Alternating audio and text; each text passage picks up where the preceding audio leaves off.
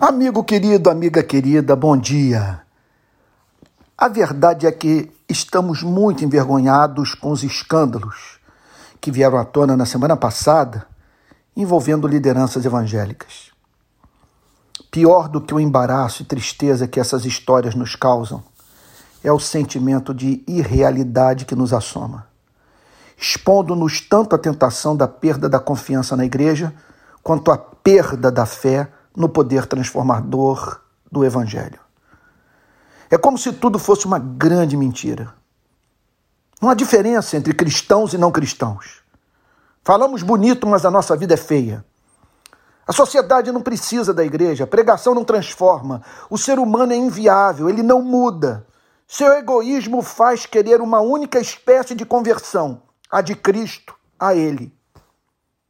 É evidente que há muita responsabilidade humana nessa orgia espiritual.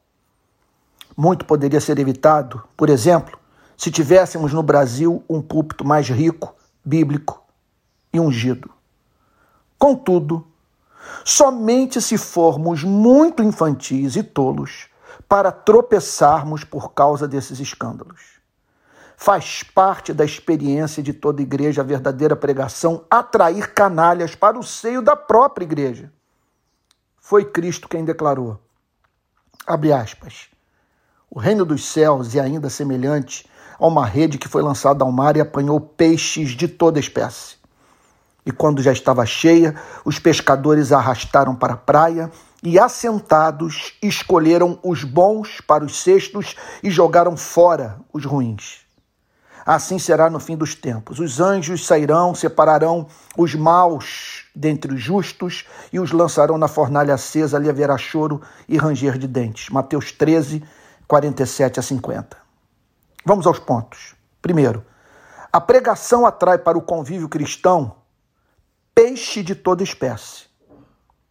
Uns se aproximam em meio às lágrimas de arrependimento, a fim de nunca mais serem os mesmos. Outros se aproximam para viverem a versão religiosa da sua cretinice e mau caratismo. Religião dá lucro. Oferece para muitos o caminho mais rápido e fácil para a consecução dos seus planos diabólicos. Segundo ponto. Deus não pune todos os pecados em vida. Alguns desses malandros julgam que o silêncio divino representa a aprovação divina. Segundo Mateus 13, 47 a 50, um dia eles saberão que Deus é santo. E terceiro e último lugar, nem sempre a igreja dispõe de subsídios para saber quem é quem. Somente no final dos tempos a verdadeira igreja emergirá, livre daqueles que, embora estejam entre os filhos de Deus, jamais se deixaram tornar bons e justos, conforme disse o Senhor Jesus, dando destaque a esses fatos em parábola honesta, capaz de eliminar todo o romantismo quanto à igreja e à pregação do evangelho. Em suma, em toda a igreja local convivemos com gente que não se converteu e não se converterá nunca. E a melhor pregação não é capaz de evitar essa duplicidade. O único remédio é o juízo final.